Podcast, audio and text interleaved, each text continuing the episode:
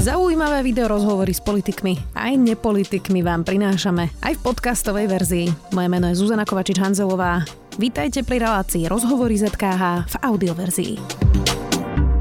Funkčné obdobie detskej komisárky Viery Tomanovej je na konci. Parlament ešte nezvolili nástupcu na post komisára pre deti kandiduje napríklad Ondrej Prostredník, Mária Vargová, Natália Blahová, Jozef Mikloško, aj poslankyňa Olano Katarína Hatráková, ktorá už sedí v štúdiu Sme. Vítajte. Pani Hatraková, tak Olano pred šiestimi rokmi proti tomu, aby vo funkcii detskej ombudsmanky bola politička Smeru Viera Tomanová protestovala. Aj to kritizovali odborné organizácie, vtedy hovorili, že vlastne je to podľa nich popretie toho pôvodného zámeru zákona, ktorý predpokladal, že ten komisár bude e, a vzíde z občianskej spoločnosti a má byť teda odbornou, nie politickou personou, to je parafráza. Tak prečo po šiestich rokoch, ktoré možno by sme mohli aj povedať, že neboli nejako úspešné pre ten úrad, e, by sme mali opäť zvoliť poslankyňu? Tak ako ste povedali, že mal by to byť odborník. A ja sa práve tým odborníkom cítim. Napriek tomu, že som aktuálne v parlamente, je to, o chvíľu to budú dva roky, ale mm, myslím, že, sa, že to nemožno vyvažovať e, s tými 20 rokmi, čo sa tejto téme venujem. Takže ak by sa ma niekto opýtal, tak áno, som aktuálne v parlamente, som poslanec, môžem sa cítiť ako politik ale ono z tých svojich topánok sa niekedy ťažko vystupuje, takže ja sa viac cítim ako odborník a to bol môj dôvod, prečo som sa rozhodla kandidovať na post komisárky. Ťažko sa ale vystupuje z topánok, keď niekto vstúpi do parlamentu. Olano slubovalo, že bude robiť verejné vypočutia, výberové konania a že odpolitizuje štátnu správu a verejné inštitúcie. Tak zatiaľ to vyzerá, že to e, vašej strane nejako úplne zásadne nevyšlo, alebo rušia sa výberové konania. Jan Mrva je šéf, Jan Maroš je šéf bez výberového konania politickým dosadením. A, a teraz detský ombudsman a kandidujete vy ako poslankyňa. Tak toto je to odpolitizovanie? Tam je výberové konanie. Je, je, je jasné. Ale či, to je, ale či to je odpolitizovanie, je teraz otázka. Myslím si, že áno, pretože ja nie som členom Olano, nie som členom ani KU, nikdy som nebola členom žiadnej strany. Dostala som sa do parlamentu na e, kandidátke E, Olano ako, ako kandidát Kresťanskej únie. Možno, že vtedy pred tými šiestimi rokmi, keď sa to takýmto spôsobom definovalo, že by bolo dobré, aby komisárom pre deti bol odborník a nie politik, že sa možno malo, mohlo jasnejšie definovať, koho ako politika vnímame. Ale ja rozumiem tej výčitke, ale na druhej strane myslím si práve, že tie dva roky v parlamente mi dali do veľkej miery skúsenosť aj s vyjednávaním, s poznaním legislatívnych procesov, čo sú tiež veci, ktoré verím, že sa na úrade komisariátu budú, budú dať zúročiť. Takže ja to nevnímam ako politickú nomináciu, veď máme naozaj 8 kandidátov, Olano má troch kandidátov, koalícia má 5 kandidátov. Myslím si, že tu v žiadnom prípade sa nezopakuje situácia e, z, predošlého, z predošlých volieb, keď, keď teda vyhrala pani Tomanová. Rokujete o nejaké podpore? Uh, Áno, hovorila som s kolegami, ale nie je to teraz aktuálne. Skôr som hovorila, keď som sa rozhodovala, či, či vôbec do, tejto, do tej kandidatúry ísť. Teraz si myslím, že by to nebolo fér, pretože neviem, akým spôsobom, nie som v kontakte s inými kandidátmi, akým spôsobom oni rokujú, takže pre mňa je to teraz už také, že uvidíme. Poďme teraz k tomu vášmu vypočutiu v parlamente. Už to máte za sebou. Vy ste počas e, toho vypočutia priznali na otázku Ondreja Dostala, že ste organizovali psychologické sedenia párov, v ktorých mal jeden partner závažné podozrenie z násilia a mal súdom nariadený zákaz priblíženia sa k svojej partnerke. Môžete prosím vysvetliť, že um, aká môže byť pridaná hodnota posadiť ženu, ktorá uh, má sedieť s násilníkom a ten má zákaz uh, priblíženia sa súdom? Ešte raz, keď prečítate tú otázku, bo ona nie je presná. Toto, som, to, to, toto, neviem, či to tam takto zaznelo, ale... Bolo každom... také sedenie? Nebolo také sedenie. Nie. Bolo sedenie, kde boli klienti, kde e, muž bol obvinený z násilia na deťoch a bol mu, e, bol mu e, uznesením určený 10-dňový zákaz priblíženia sa k deťom a k manželke. Áno, také sedenie bolo. Uh-huh. vy ste tam povedali, že to bolo na želanie oboch partnerov. Áno. Ja som teda zistovala skutkový stav v tomto prípade a verzia tej ženy je, že to bolo za jej chrbtom a proti jej vôli. Tak to potom neviem, o akom prípade hovoríte, lebo toto bolo so súhlasom. Ja viem o jednom takom prípade a bolo to so súhlasom e, oboch partnerov. Tak teraz neviem, že kto z nás má v tom nejaký guláš teda. Alebo keď no, bolo jedno, tak asi museli... o tom istom. No, ja neviem o žiadnom inom, kde by, kde by som vedela vedome, že klienti majú v tej dobe, keď sme sa stretli, Mali to 10 e, ten 10-dňový zákaz priblíženia sa k deťom a k partnerke, ale tá partnerka sa s tým partnerom aj tak stretávala a jedno z tých stretnutí bolo u mňa v poradni. Áno. Mm, Čiže toto, ak hovoríte, že, že tá žena povedala, že to bolo proti jej vôli, tak o takom stretnutí ja neviem. Tak to možno nejako ďalej potom ešte rozklúčujeme. Um, potom sú tu ešte iné veci z vašej, z vašej praxe. Um, napríklad som videla vašu výpoveď um, na policii pri podozrení týraných detí um, a vy ste tam povedali v tej výpovedi, že deti si zvyknú interpretovať prísnosť rodiča ako trestný čin. Zvyknú si deti interpretovať prísnosť rodiča ako trestný čin?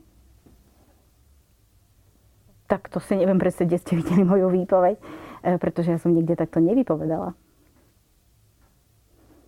No, toto je presná citácia, pani poslankyňa. Teraz, že neviem. ja som vypovedala na policii? Áno. Mm. Ale dobre, dajme bokom výpoveď, nie je to podstatné. Uh-huh. Ale teda zvyknú si deti interpretovať prísnosť rodiča ako trestný čin? Uh, neviem, v akom to bolo kontexte a teda môžeme sa baviť v tejto chvíli teoreticky, lebo fakt neviem, o čom hmm. hovoríte. Čiže, uh, čo je to prísnosť rodiča? To, že rodič kričí, to, že rodič uh, to dieťa udrie, tam je hranica, samozrejme. A teda áno, aj ten krik si môže dieťa interpretovať ako, ako psychické násilie, ako ponižovanie, ako urážky. Áno, môže si to dieťa tak interpretovať. Čo ovšem neznamená, že akby z pohľadu dospeláckého, lebo medzi deťmi a dospelými sú mentálne rozdiely, e, to trestným činom, a už vôbec nie podľa, e, podľa zákona, že to trestným činom je. Čiže ak sa bavíme v takejto teoretickej rovine, viem si predstaviť takú situáciu. Ja teraz hovorím konkrétne o takom prípade, kde trestné oznámenie podala škola. Uh, tak aby som to iba pochopila. Uh, Aha, už viem. Áno, áno, áno. Tak, uh-huh. uh, Trestné oznámenie podala škola na, na otca detí, Hej? Ano. O tom hovoríme, ano. o tom prípade. Áno. Trestné oznámenie podala škola na otca detí a ja som tam vypovedala ako psychológ. Hej, to myslíte? Áno. Uh-huh. Hej, OK. A? No, e, či teda mm, sa mohlo stať, že ste niekedy bagatelizovali nejaké autonómne vyjadrenia detí, e, ktoré sa napríklad teda zôverili školskej psychologičke tým, že si tie deti interpretovali e, prísnosť rodiča ako trestný čin, keď tam šlo o násilie? No, E, tak teraz mám taký trošku otáznik. Pretože v prvom rade hovoríme o veľmi konkrétnych klientoch a hovoríme o nich bez ich súhlasu, čo mám ja teda etický problém. Druhý etický problém je, že ako je možné, že o tomto vedia novinári. Tretí etický problém je, že je zreteľné, že odkiaľ táto línia ide. Mm. Pani poslankyňa, mňa by iba zaujímalo, že ako pristupujete k obetiam. Mňa vôbec teraz nezaujíma príbeh tých konkrétnych detí, lebo ja ano, rozumiem, že vy ste potom... viazaná aj nejakým tajomstvom. Mňa no, zaujíma isté, hej, váš konkrétny track record a prístup k obetiam a deťom. Ja lebo chcete len, byť detská komisárka. Ja mám len problém s tým, že tým tajomstvom, ja ako psycholog som viazaná, tak isto sú ním viazané orgány činné v trestnom konaní, takisto je ním viazaný psycholog, od ktorého tie informácie máte. Čiže toto ma ruší, ale dobre. Uh, čo sa týka tej bagatelizácie, nie, nebagatelizujem násilie na deťoch. Je podľa vás prístupné, prípustné za nejakých okolností byť deti? Viete, uh, sme rodičia, ja som teda rodič troch detí, som psychológ a, uh, a keď sa teda bavíme v teoretickej rovine, ako psychológ vám poviem, že za žiadnych okolností Eh, by ma, nemala existovať situácia, kedy, ktorú rodič nezvládne tak, že dieťa udrie. Že, by to, že toto by sa nemalo udiať. K tomu by sme tých rodičov mali viesť. Ale ja tu nebudem hrať kino, že, eh, že ako rodič som všetky situácie zvládla v živote a, a mala som so svojimi deťmi, áno, niekedy občas konflikt. Nehovorím, že ich bijem, to určite nie. Ale myslím, že všetci rodičia by mi v tejto chvíli uh, rozumeli, o čom hovorím, stalo sa, že som sa neustrážila. Hej, Jasne. pri synovi konkrétne. Rozumiem. E, veď e, za to samozrejme nikto nebude kritizovať. E, všetci sme len ľudia. Ale teraz sa pýtam tak ako vo všeobecnosti, že teda Dobre, tak niekomu, niekomu možno ujdu nervy a, a dá pozadku svojmu dieťaťu. A že kde je tá hranica, keď už tá bitka je teda niečo, čo už teda je... Už tam je hranica. Už tam pozadku. je hranica, že by tie, že by tie ako keď si to premietnem aj na svoju situáciu, lebo naozaj, keď sa mi to stalo, tak som nad tým premyšľala, že aj ako človek, aj ako odborník, aj mi to bolo ľúto, aj som so synom o tom hovorila. A myslím si, že hranica je tam, že tú situáciu, nech bola akákoľvek, tak som ju mala ustať ja. Nemohla som to čakať od neho, keď mal ja niekoho. Jasné, ale nepôjdete za to do väzenia. Čiže Jasné. pýtam sa, kde Čiže je tá hranica toho? Tam. Teda, e, mm, akože kvantifikovať, že či trikrát pozadku, 5 krát pozadku, to sa nedá povedať. Preto tú hranicu môžeme mať iba v kvalite. A kvalita je, že nemalo by dochádzať k fyzickému násiliu na deťoch. Teda ani k takýmto trestom. Často pri tých debatách o obetiach teraz domáceho násilia, sexuálneho násilia, psychického násilia, to partnerského násilia, to už je e, nepodstatné. Sú dve veci, ktoré tak na seba narážajú. Jedna je teda prezumcia neviny toho páchateľa, prípadného páchateľa. A potom je prezumcia statusu obete ktorá vlastne u nás platí práve o zákone o obetiach trestných činov. Tak ktoré z týchto dvoch ustanovení má prednosť? No bez pochyby má, prednosť obeť. To určite, o tom nie reči. Ale e, trochu tým, že sa znásilím alebo tým, že s touto tematikou pracujem, tak myslím, že to, kde my veľmi zlíhávame na všetkých úrovniach, aj našej odbornej, psychologickej, aj, aj v tej právnej rovine, alebo teda policajnej pri vyšetrovaní a následnej práv, následne právnej pri, e, pri e, už v súdnom procese, je, že my nejakým spôsobom nepracujeme s násilníkom. A ten, pokiaľ, je to, pokiaľ hovoríme o násilí v rodine, tak s tým by malo byť tiež Eh, pracované, ten by tiež mal dostať odbornú pomoc, pretože je to človek, ktorý má hlboký, intimný, nejaký blízky vzťah k tomu, k tej obeti. A teda je vysoko pravdepodobné, že, že títo dvaja ľudia ten vzťah budú nejakým spôsobom rozvíjať aj potom. My veľa pracujeme eh, s obeťami a je to dobré. Ale, ale myslím, že trošku sme zabudli na tú druhú stranu v, čo sa týka násilia v blízkych vzťahoch alebo v rodinných vzťahoch. Ale predsa, keď je rozsudok, tak ten muž musí ísť povinne na mm, nejakú psychologickú pomoc. Alebo sa milím, myslím si, že my sme aj v Smečku mali taký rozhovor práve s terapeutom, ktorý rieši uh, mužov násilníkov, ktorí k nemu prídu na liečenie vlastne a má tam nariadeným súdom. To je sexuálne násilie. Nie, partnerské normálne v, v rodinách. Ale dobre, e, nie je to až ano, také podstatné. Akože mal by ísť, jasné, tu sa už môžeme veľmi dlho rozprávať, niekoľko veľa hodín o tom, kde kde zlyhávame vo výkone, pretože to, že máme nejaké guideline nastavené, to ešte neznamená, že oni nám v realite fungujú. Jasné, to sú také tie praktické veci. A teraz sa, sa skôr pýtam aj na to, že aké sú vlastne vyjadrenia pri obetiach. Strašne často sa stretávame aj my novinári s tým, že keď príde nejaké závažné obvinenie, tak všetci hovoria o prezumcii neviny a nikto práve nehovorí o prezumcii statusu obete. Tak to trochu vyzerá, že spoločnosť je nastavená viac na tú prezumciu neviny ako na tú prezumciu statusu obete. Ja práve paradoxne nemám tento pocit. Uh, že by to bolo, že trochu viac. Um, neviem to kvantifikovať v tejto chvíli, ale ak sa bavíme o tej kvalite, tak, uh, tak myslím, že sme viac nastavení na obete, že obeť dostane pomoc a násilník pomoc nedostane. A keď hovoríte o tom, že ako novinári ten pocit máte, tak je to možno, možno aj preto, že a je mi to tiež trochu ľúto, že mnohé z tých prípadov sa riešia, to zase pri všetkej úcte, že kde sme, ale že, že s mnohými prípadmi, keď som sa stretla a keď, e, keď už boli v tak zúfalom stave a povedali, že tu už nepomôže nič iné, iba medializácia.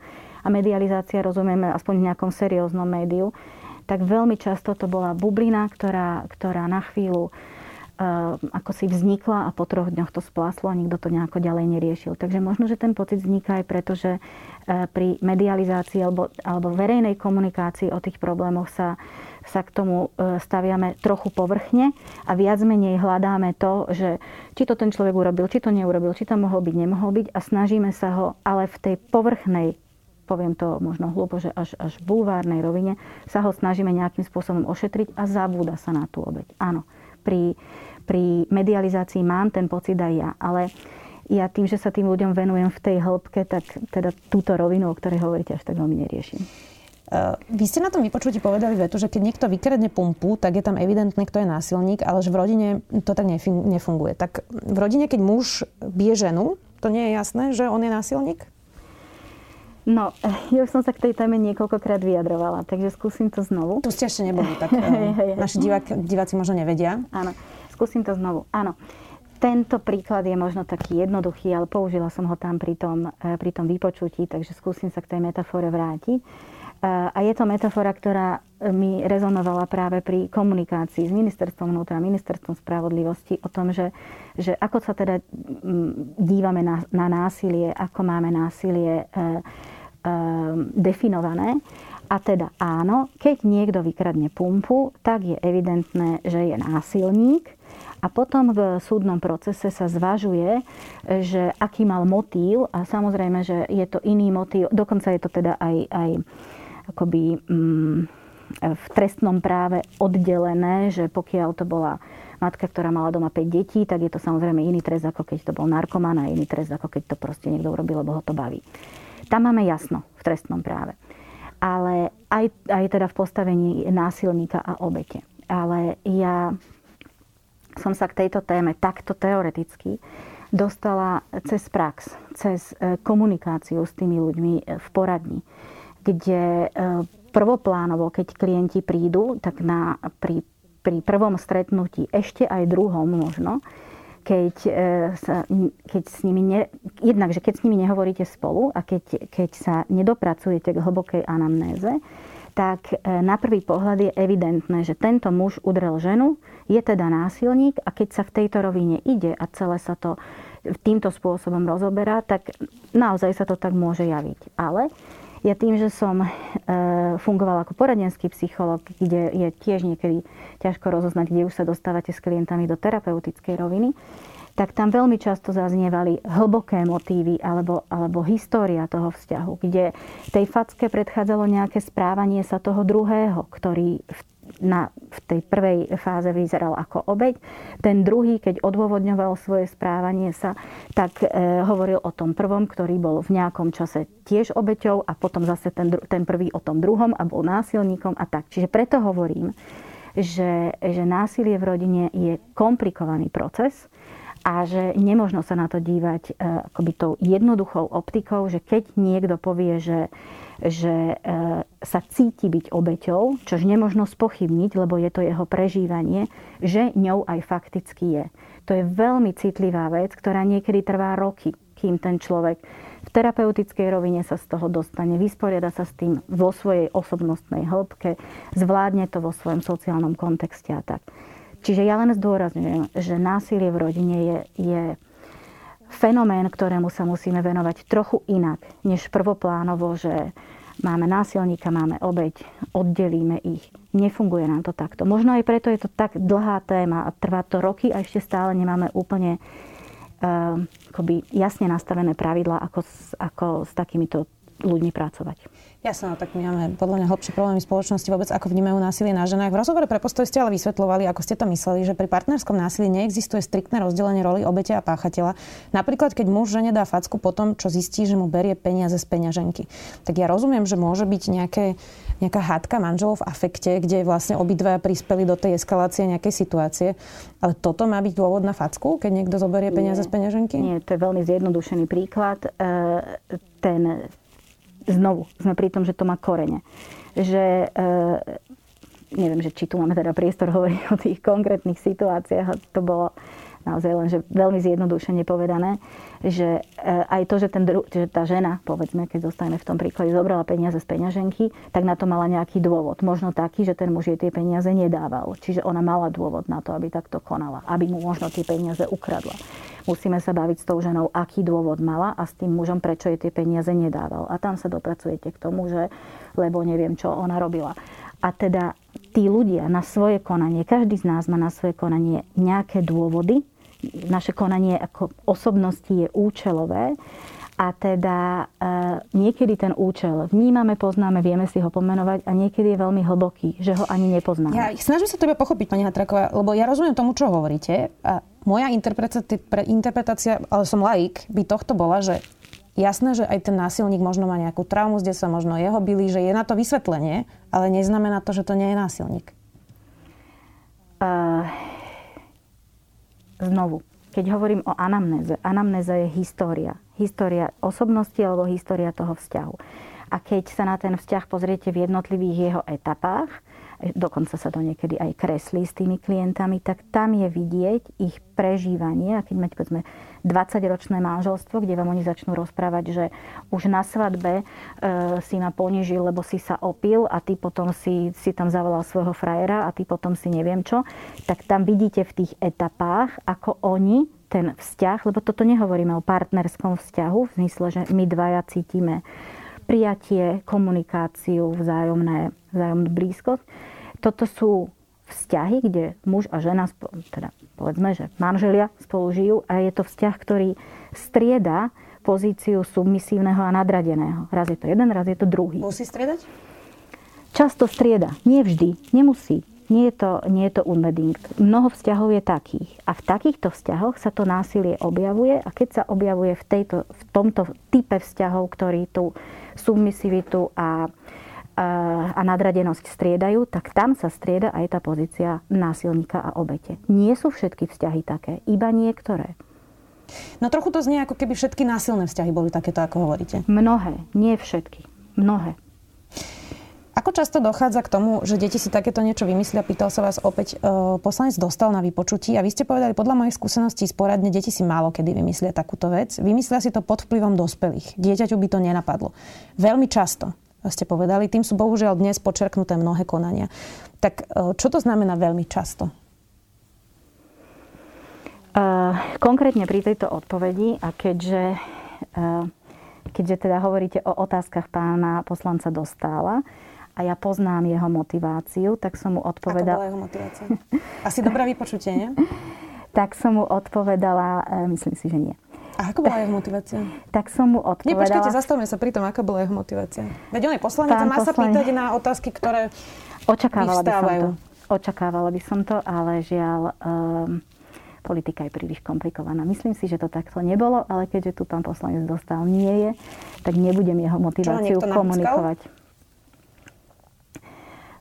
môžeme si to rôznym spôsobom interpretovať. Ale ak sa bavíme, ja som mu teda, chcem tým len povedať kontext toho rozhovoru, že keďže viem, prečo sa ma to pán poslanec dostal, pýtal, tak som mu odpovedala takto, ako to tam citujete, že príliš často sa dnes stáva, že deti si takéto situácie, deti takéto situácie interpretujú a robia to účelovo, lebo sú húckané jedným z rodičov a ten účel je, aby tento rozvodové konanie v režime úpravy práva povinnosti vo vzťahu k dieťaťu skončilo tak, ako si to praje jeden z rodičov. A teda tlak advokáta, tlak kolizného opatrovníka, tlak rodiča na to dieťa spôsobí, že to dieťa si niekedy takúto situáciu vymyslí. No a čo to je veľmi často? Lebo to je kľúčové v tomto. Veľmi často znamená, že e, vychádzajme z toho, že e, mám, alebo mala som najviac klientov z Bratislavy a okolia.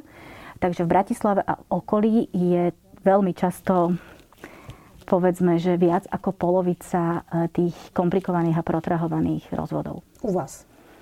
Nie, e, v rámci Bratislavy a okolia. Že to je nejaká štatistika teda? To je moje pozorovanie. Čiže Pretože skôr, som v kontakte so všetkými súdmi. Skôr taký kvalifikovaný pocit teda, nie? Áno. Nemáte na to čísla, rozumiem. Nie, nemám na to čísla. Uh, tak ešte sa vráme k tomu poslancovi Dostalovi, lebo vy ste to naznačovali už v niektorých rozhovoroch, že je nejaký teraz neviem, ako to mám nazvať, ale že viackrát ste naznačili, že niekto je proti vám a že tie otázky vlastne sú ako keby presne, ako ste to povedali, že môžeme to interpretovať ako húckanie poslanca dostala. Tak prečo vy niekto, veď to sú legitimné otázky, ktoré sa pýtame, nie? Aj poslanec dostal sa pýta legitimné otázky. Mm, no, tieto otázky týkajúce sa tohoto, e, toho prípadu, ktorý ste spomínali, podľa mňa nie sú legitimné, lebo sú únikom zo spisu z môjho pohľadu a tak ich nevnímam ako legitímne. Ale ja chápem, že ako novinári máte rôzne zdroje. A uh, ako znela druhá otázka? Že, že, že prečo by niekto chcel niekoho proti vám huckať? Napríklad poslanca dostala teda. Lebo veď predsa aj, dám, dám paralelu, hej, vypočutie ústavných sudcov alebo kandidátov na generálneho prokurátora, tak tiež sa tam poslanci pýtali aj nejaké veci, ktoré počuli, lebo chceli počuť vlastne vysvetlenie toho človeka. Veď to je asi spravodlivé, keď sa vás Ondrej dostal, pýtal aj na nejaké veci, ktoré asi počul. Um, uzavrieme to tak, že dobre. ale veď mi povedzte, ak máte iný názor, lebo cítim z vás, že máte iný názor, ale nechcete o tom veľmi hovoriť. Ale... Áno, pretože tu pán poslanec dostal nie je. A to, že ja som s ním o tom medzi štyrmi očami hovorila, to ma ešte neoprávňuje o tom hovoriť verejne. Uh-huh. Uh, Poďme ešte na chvíľku k prípadu Herák. Uh, tam boli teda tri rôzne obvinenia. Už sme o tom veľa rozprávali aj v SME, aj, aj v iných médiách. Um, ale teda uh, Myslíte si, že napríklad tie deti, alebo teda tie mladé dievčatá tiež mohol niekto naviesť, e, a niekto dospelý? To sa neodvážim povedať, lebo takto detálne ten e, prípad nepoznám. E, to, o čom som hovorila a to, čo vzbudilo takú pozornosť, bol, bola moja odpoveď, myslím si, že hneď na druhý deň v piatok, my sme vo štvrtok, koncom mája, mali klub, na ktorom pán poslanec Herák, nie len mne, ale všetkým kolegom povedal, že čo sa mu stalo, že v útorok obdržal trestné oznámenie, ktoré ale v nedelu, obvinenie, mhm. obvinenie pardon, ktoré ale v nedelu bolo v novinách, že bolo v oktobri podané trestné oznámenie a za skutok, ktorý sa mal stať minulý rok v auguste. A ja som akurát skonštatovala, že vzhľadom k tomu, že e, poznáme mnohé takéto prípady, aj ten vami citovaný je jeden z nich, e, že mám taký trochu otáznik, obratila som sa na e, kolegu vyšetrovateľa, kolegu pána Kyselicu. Bývalého vyšetrovateľa. Bývalého vyšetrovateľa, áno, teraz kolegu poslanca že by som teda tomu rada porozumela, pretože pri týchto prípadoch mám často otázniky, že nerozumiem, prečo e, OČTK konajú takýmto spôsobom. Nie vo vzťahu k k páchať, páchateľovi, k obvinenému, ale vo vzťahu k tej maloletej obeti pretože viem, že, že OČTK majú špeciálne pravidlá na, na konanie jasné, pri, sa, pri sexuálnom jasné. neužívaní. A tak som sa pýtala, že prečo od oktobra do maja sa nič nestalo. Jasné, to je úplne legitimná otázka na činnosť policie, no ale nedostávame sa teraz k tej mojej predošlej otázke. Uh, prezumcia neviny versus prezumcia statusu obete? Že ste sa postavili na tú stranu tej prezumcie neviny poslanca Heráka. Ja som sa nepostavila na stranu prezumcie neviny. Ja som sa pýtala, prečo OČTK takto konajú vo vzťahu k obeti. Že je to maximálne necitlivé vo vzťahu k obeti, ktorá v čase, keď sa skutok stal, mala nejaký vek. V čase, keď sme my o tom hovorili, mala nejaký vek plus pol roka. Dnes má nejaký vek plus rok. A hovoríme o maloletom dieťati. A teda, že deťom detstvo je limitné Deti, e, detstvo trvá povedzme, že do nejakého 15. možno 18. roku veku. Deťom čas beží úplne inak ako nám, dospelým. Pre dieťa je pol roka extrémne dlhá doba. Aj rok je pre neho veľmi, veľmi dlhá doba. Ja som len hovorila, že očakávam, že e, po takomto skutku by v takomto čase to dieťa už malo byť dávno ošetrené, terapeutizované, lenže my máme nábeh na to, a to som hovorila v máji, a dnes máme november a čas mi dáva za pravdu, že keď sa spustí celá, celý proces e, dokazovania, tak to dieťa bude traumatizované, znovu bude viktimizované tou situáciou, ktorá sa mu stala a že toto by sme tým deťom nemali robiť. Iba o tom som hovorila. Akurát som hovorila, že poznáme mnoho takých žiaľ iba mužov, ktorým sa to stalo a že keď sa nikto nikde nezastavil v žiadnom príbehu, ani v tomto, ktorý ste komunikovali, teda o tej škole, a tak, takže a nezastaví sa nikto ani pri poslancovi, takže kde sa zastavíme? Pani poslankyňa, je to môj milný pocit, že viac stojíte vlastne na strane tých mužov?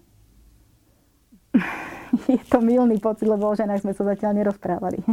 Ja mám pocit, že hovoríme celý čas sa rozprávame o ženách Hovoríme tu o konkrétnych situáciách a ja sa vám snažím... E... Ja sa iba preto pýtam, lebo napríklad pri tej kauze Herák, um, môj pocit z tých celých vašich vyjadrení je, že máte pocit, že poslanca Heráka niekto krivo obvinil a treba mu pomôcť? Nie, vôbec tento pocit nemám. Ja mám pocit, že OČTK nekonajú vo vzťahu k obeti ani páchateľovi tak, ako by konali. A je možné, že to tak vyznieva?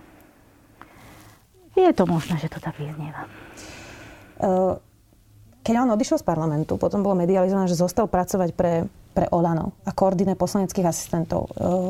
Platí to stále, neviete? Či pracuje Neviem. pre Olano? Neviem. Nestretli ste ho asi odvtedy, predpokladám. Chodí do parlamentu? V parlamente som ho nestretla. Stretla som ho odvtedy niekoľkokrát, ale o tejto téme sme nehovorili. Uh, Takže neviete, či pracuje? Neviem, nie, nie, o tomto sme sa nebavili. My sa snažíme teda to ešte preveriť, uvidíme, ako to dopadne. Um, čo sú teda tie najpalčivejšie veci, keď dáme bokom to, o čom sme sa teraz rozprávali, lebo sme sa veľa rozprávali práve o tých násilníkoch a, a, a prípadných páchateľoch a trocha menej o tých deťoch, tak keby ste sa stali tou komisárkou, čo sú podľa vás tie úplne najpodstatnejšie témy, ktoré treba okamžite zajtra riešiť a neriešili sa doteraz? Ja by som to rozdelila, aby som bola dobre rozumená, lebo to, keď som vám teraz odpovedala, tak som sa snažila odpovedať veľmi e, úzko a hlboko na tie otázky, ktoré ste sa pýtali. Takže možno preto ten dojem, že možno zo svojej praxe nehovorím až tak veľmi všeobecne, že skôr idem do hĺbky. Čiže aj čo sa týka tejto otázky, tak z môjho pohľadu sú to dve roviny. Jedna sú témy, ktoré by mal, e, mal komisár pre deti riešiť, ktoré by som chcela riešiť a považujem ich za kľúčové. Ale ešte predtým to mám ja nastavené tak, keďže som s úradom komisára bola trochu v kontakte celé tie roky cez, e, cez klientov, videla som vstupy do konaní. Tak, ako som spomínala pred chvíľou, e, tým, že som veľa pracovala s deťmi, tak možno tú detskú dušu a ten, tie, tie vývojové fázy vnímam trochu inak. Čiže ten úplne prvý krok, keby som sa stala komisárom pre deti, by bol akýsi nazvime to pracovne, že audit e, prípadov, ktoré aktuálne komisár na, pre deti na stole má pretože možno niektoré boli trochu protrahované, niektorým, niektoré by bolo dobré posunúť, aby skončili v nejakom reálnom čase, kedy to pre tie deti bude ešte zmysluplné. Takže toto vnímam ako úplne že prvý krok, od ktorého by som očakávala aj, že by sa možno ukázalo, že ktoré témy sa dali posúvať, ktoré menej, ktoré vôbec, ukázali by sa možno nejaké biele miesta. A, čiže to by bol môj prvý krok, keby som sa komisárom stala.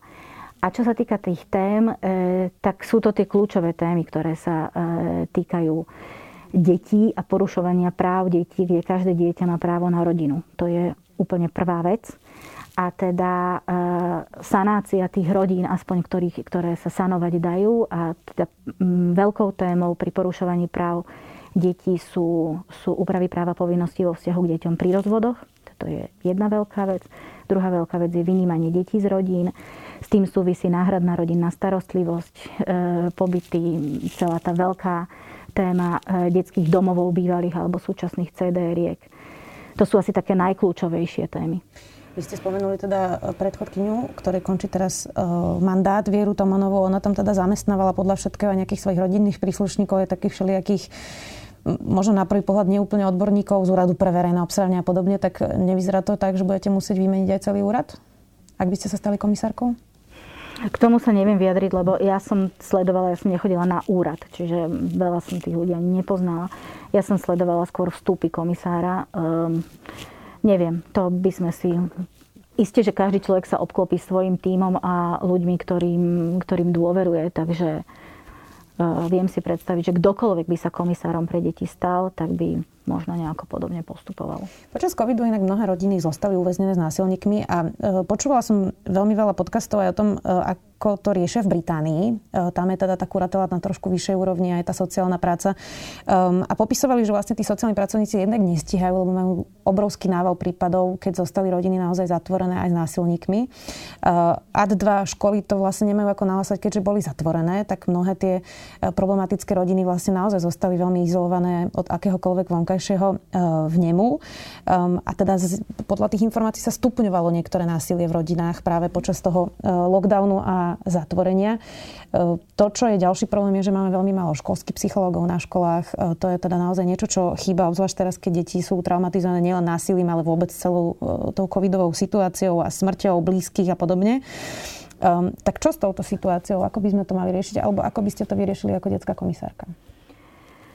To je veľmi komplexná situácia, lebo všetko, čo ste povedali, áno, je presne tak. A, um, a neviem teraz, ku ktorej z tých otázok sa vyjadriť, pretože ostali tým, že ostali deti doma uväznené, tak to bola sociálna izolácia. E, boli to, e, ostali uväznené nielen s násilníkmi, oni zostali uväznené v štandardných rodinách, kde už v tých štandardných rodinách tá neštandardná situácia spôsobovala isté formy násilia, minimálne psychického.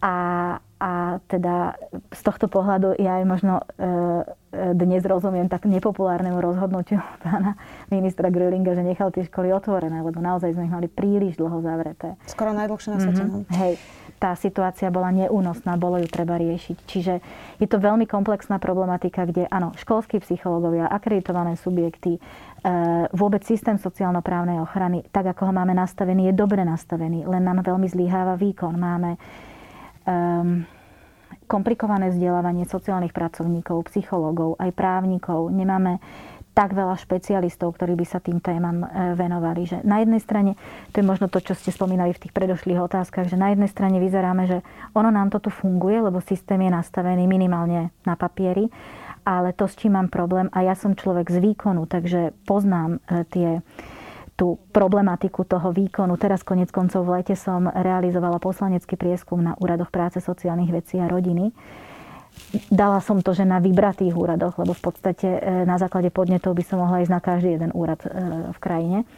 ale vybrala som si niektoré úrady, aby som, teraz bude zverejnená, zverejnený protokol z toho prieskumu, ktorý poukazuje presne na túto situáciu, že, že prečo nám ten systém sociálno-právnej ochrany dolu zlyháva, prečo je tak komplikovaný kontakt klientov, prečo vlastne tú reálnu pomoc nevedia nájsť, nájsť napriek tomu, že ju štát garantuje. Nedosiahli by ste viac ako poslankyňa, ako detská komisárka pre deti, lebo keď sa stanete detskou komisárkou, budete musieť odísť z parlamentu. Aha. Nedá sa to súbežne, e, poslanecký mandát to práve s týmto. Asi ani, asi ani fyzicky, ale ani vôbec zákonne sa to nedá. Takže uh, neovplyvnili by ste viacej ako poslankyňa? Premýšľala som nad tým, pretože už keď som sa stala poslankyňou, tak e, som mala také tri e, línie, ktorým som sa chcela venovať. Teda v prvom rade mi veľmi leží na srdci zákon o výkone psychologickej činnosti, ktorý by sa mal práve v najbližšom období dostať do parlamentu. Verím, že v najbližšom kalendárnom roku e, svojimi osobnými životnými skúsenostiami som sa dostala k zákonu o paliatívnej starostlivosti. Ten tiež vlastne teraz pôjde Samozrejme, že zo svojich skúseností som sa chcela venovať aj mm, novelizácii zákona o rodine v zmysle úpravy práva povinností e, vo vzťahu k dieťaťu po rozvode rodičov. Dnes máme tri možnosti dieťa zverené do výchovy matke, otcovi alebo striedavú osobnú starostlivosť. Myslím si, že tam sú tiež rezervy. Čiže viem si predstaviť svoje uplatnenie aj v parlamente, ale za tú dvojročnú skúsenosť si myslím, že tým, čomu som sa venovala, aj v, aj v rámci čoho mi chodili e, podnety, aj v rámci mm, všetkých tých, e, tých komunikácií a vyjednávaní, myslím si, že by som bola platnejšia ako komisár, než ako poslanec. Je to frustrujúce byť v parlamente? To som tak medzi riadkami prečítala. je to veľká skúsenosť. Nie, nie je to frustrujúce. Záverečná otázka, vrátim sa vlastne k oblúkom k tomu úplnému začiatku. Keď sme diskutovali o tom, že či e, poslankyňa alebo politička by teda mala byť v takejto e, funkcii, tak niektoré tie vaše vyhlásenia, možno aj pri tej kauze Herak, vlastne spôsobili, že e, sa ozvala aj nejaká časť odbornej verejnosti, že možno nejakú časť ľudí to teda nahnevalo, hoci mohlo to byť aj nepochopenie. Um, tak či by nebolo lepšie prenechať ten úrad komisárky niekomu, kto možno nepolarizuje práve napríklad tú odbornú verejnosť alebo tie mimovládky? E, či by to nebolo produktívnejšie teda niekomu, kto vlastne má možno úplne bezproblémový vlastne vzťah so, so všetkými stranami? Keby taký existoval, bolo by to ideálne. A neexistuje taký z kandidátov? Mm, z kandidátov nie je nikto taký, kto by nepolarizoval odbornú verejnosť z toho, ako tých kandidátov poznám a ako poznám postoje odbornej verejnosti, nemyslím si, že tam taký je. Každý, každý z nás, lebo som jeden z kandidátov, odbornú verejnosť istým spôsobom polarizuje. Uvidíme, ako to dopadne v parlamente. Ďakujem, že ste si našli čas, poslankyňa Olana Katarína Hatraková. Ďakujem, všetko dobré. Počúvali ste podcastovú verziu relácie Rozhovory ZKH. Už tradične nás nájdete na streamovacích službách, vo vašich domácich asistentoch, na Sme.sk, v sekcii Sme video a samozrejme aj na našom YouTube kanáli Denníka Sme. Ďakujeme. Som Janka Imrichová a zaujíma ma, ako funguje ženské telo. Prečo menštruácia bolí, za čo môžu hormóny, keď fungujú, aj keď nefungujú, ako je to s antikoncepciou a ako s vyšetreniami v tehotenstve. Každý útorok sa v Ginkaste, podcaste Deníka Zme, pýtam svojho stáleho hostia Petra Kaščáka, primára a prednostu ginekologicko-pôrodníckej kliniky v Trenčíne. Áno, rozoberieme aj priebeh pôrodu, či už toho prírodzeného alebo cisárskeho. Počúvajte nás vo vašej obľúbenej podcastovej aplikácii aplikácií.